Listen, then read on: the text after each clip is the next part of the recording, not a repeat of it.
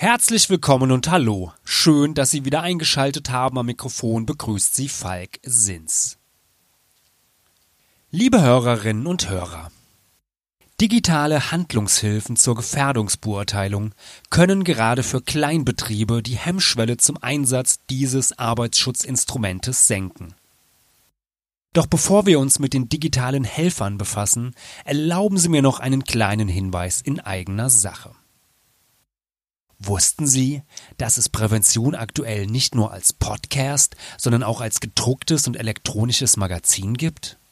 In der aktuellen Ausgabe 4 2021 erfahren Sie zum Beispiel, wie gefährlich Energiespeicher sein können, warum Kritikfähigkeit eine der wichtigsten Eigenschaften im Berufsleben ist oder für wen sich Online-Gefährdungsbeurteilungen eignen. Es werden zudem die wichtigsten arbeitsschutzrechtlichen Neuerungen und Produkte, die das Arbeiten sicherer machen, vorgestellt. Und jetzt zurück zur digitalen Gefährdungsbeurteilung. Die Gefährdungsbeurteilung ist das zentrale Instrument des Arbeitsschutzes. Jeder Arbeitgeber muss sie für die in seinem Betrieb vorhandenen Arbeitsplätze durchführen. Das schreibt das Arbeitsschutzgesetz vor und es ist dabei unerheblich, ob der Betrieb 10.000 Beschäftigte hat oder halt nur 100. Jeder Beschäftigte soll unabhängig von der Betriebsgröße unter den bestmöglichen Sicherheitsstandards arbeiten können. Gerade Kleinbetriebe tun sich oft schwer mit der Pflicht zur Gefährdungsbeurteilung. Entweder sie führen sie überhaupt nicht durch oder sie kommen mit der Bürokratie nicht klar und gehen im Dschungel des Regelwerks verloren. Darüber hinaus fehlt es ihnen oft an Personal, Zeit, Geld oder notwendigem Wissen. Die Verantwortung für den Arbeitsschutz liegt häufig in den Händen des Firmeninhabers und der empfindet ihn oft als unproduktiv oder zu aufwendig. Nicht zuletzt ist der Kontrolldruck der Arbeitsschutzbehörden zu gering, so dass fehlende Gefährdungsbeurteilungen nicht auffallen. Sollte es jedoch zu einem Arbeitsunfall kommen, können die straf- und haftungsrechtlichen Konsequenzen für den Unternehmer schwerwiegend sein. Für diejenigen, die trotzdem ihrer Pflicht nachkommen wollen, existiert eine Fülle von Handlungshilfen für die Erstellung einer Gefährdungsbeurteilung. Besonders die Möglichkeit, die Gefährdungsbeurteilung softwarebasiert durchzuführen, kann eine erhebliche Erleichterung bei der Erstellung sein. Oft führen Assistenten den Anwender vom ersten Schritt, bei dem Arbeitsbereiche und Tätigkeit festgelegt werden, über die Ermittlung der Gefährdung bis hin zur Fortschreibung der Gefährdungsbeurteilung.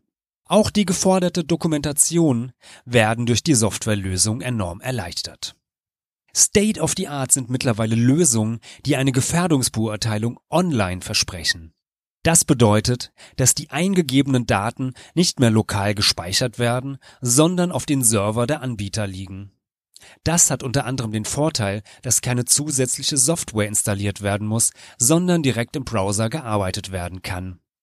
Online-Lösungen funktionieren anhand vorgegebener Musterbetriebe. Für kleine und mittlere Unternehmen werden für viele Gewerbezweige Vorlagen mit Arbeitsplätzen, Maschinen und spezifischen Gefährdungen angeboten. Wer allerdings glaubt, es sei damit getan und er könne seine Gefährdungsbeurteilung komplett bequem vom Rechner aus durchführen, sollte vorsichtig sein. Die in den Vorlagen dargestellten Verhältnisse stimmen nicht notwendigerweise mit den konkreten Bedingungen am Arbeitsplatz im Betrieb überein. Sie sind lediglich eine Handlungshilfe. Um die Ermittlung und Beurteilung von Gefährdungen vor Ort kommt der Unternehmer nicht herum, und die Vorlagen müssen angepasst werden. Diese Möglichkeit ist bei nahezu allen Anbietern von Online-Lösungen vorhanden, wie beispielsweise bei der kommerziellen Software Gefährdungsmanager des Universum Verlags. Sowohl kommerzielle Anbieter als auch Berufsgenossenschaften und Unfallkassen mischen mit auf dem Markt der Online-Lösung für die Gefährdungsbeurteilung. Während letztere ihre Produkte ihren Mitgliedsbetrieben kostenlos zur Verfügung stellen, sind die kommerziellen Lösungen kostenpflichtig. Einige davon bieten dafür aber auch einen erweiterten Funktionsumfang. Jeder, der sich für diese Art der Gefährdungsbeurteilung interessiert, sollte sich vorher informieren, welche Lösung am besten zu ihm passt. Bei den Trägern der gesetzlichen Unfallversicherung meldet man sich mit seinen Firmendaten an, kann die Software sofort nutzen und prüfen. Die meisten kommerziellen Anbieter stellen auf ihren Webseiten Demo-Versionen zur Verfügung.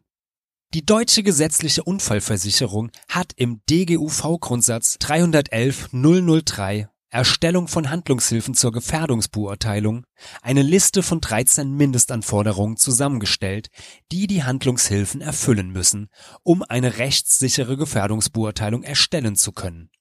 Daran sollte man sich orientieren, bevor man eine Lösung auswählt. Die 13 Mindestanforderungen an Gefährdungsbeurteilung sind erstens die Handlungshilfen müssen darauf hinweisen, dass eine rechtskonform funktionierende Aufbau- und Ablauforganisation des Arbeitsschutzes eine Voraussetzung für eine wirksame Gefährdungsbeurteilung ist. Zweitens. Handlungshilfen müssen Hinweise darauf geben, dass die Verantwortlichkeiten zur Durchführung der Gefährdungsbeurteilung festgelegt werden.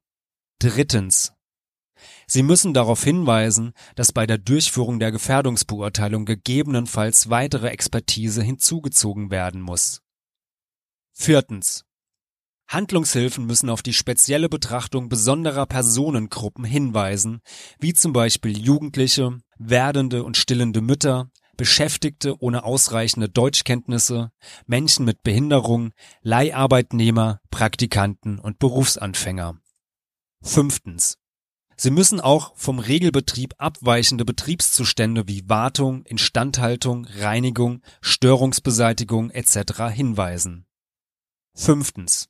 Sie müssen auch vom Regelbetrieb abweichende Betriebszustände wie Wartung, Instandhaltung, Reinigung oder Störungsbeseitigung hinweisen. Sechstens. Hinweise zur Bewertung der Gefährdungen sowie zur Priorisierung und Rangfolge der Schutzmaßnahmen müssen enthalten sein.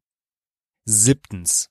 Die Handlungshilfen müssen geeignete Maßnahmen vorschlagen, aus denen die Anwender auswählen können. Bei der Beschreibung der Maßnahmen ist die Maßnahmenhierarchie zu berücksichtigen. Achtens. Es müssen Wege aufgezeigt werden, wie die Wirksamkeit der getroffenen Maßnahmen überprüft und auf Dauer gewährleistet werden kann.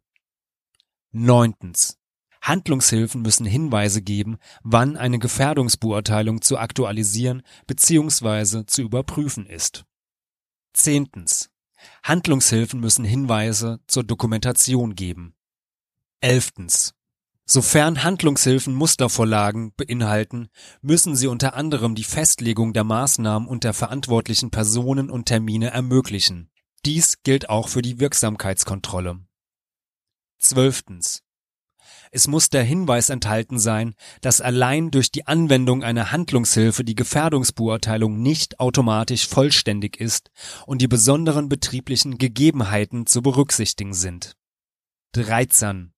In Handlungshilfen ist auf die Rechtsunverbindlichkeit des Inhalts hinzuweisen. Das bedeutet, dass sich der Anwender im Zweifelsfall direkt im Regelwerk informieren muss. Wenn Ihre Handlungshilfe diese 13 Mindestanforderungen enthält, können Sie damit eine rechtssichere Gefährdungsbeurteilung erstellen. Das war Online beurteilen. Eine Audioproduktion des Universum Verlags. Text Franz Reuderer. Stimme und Produktion Falk Sins. Liebe Hörerinnen und Hörer, ich hoffe, diese Folge hat Ihnen gefallen und hilft Ihnen weiter in Ihrem Arbeitsalltag. Und vielleicht haben Sie auch Anregungen, über welche Themen wir in diesem Podcast einmal reden sollten. Wir freuen uns über Ihr Feedback. Falls Sie uns zum ersten Mal hören, natürlich können Sie uns abonnieren bei allen gängigen Podcast-Anbietern. Und natürlich würden wir uns über eine positive Bewertung freuen, wenn Ihnen diese Folge gefallen hat. Sie finden uns im Internet unter www.prävention-aktuell.de. Und ich hoffe natürlich, wir hören uns wieder. Eine gute und sichere Zeit bis dahin wünscht Ihnen Ihr Moderator Falk Sins.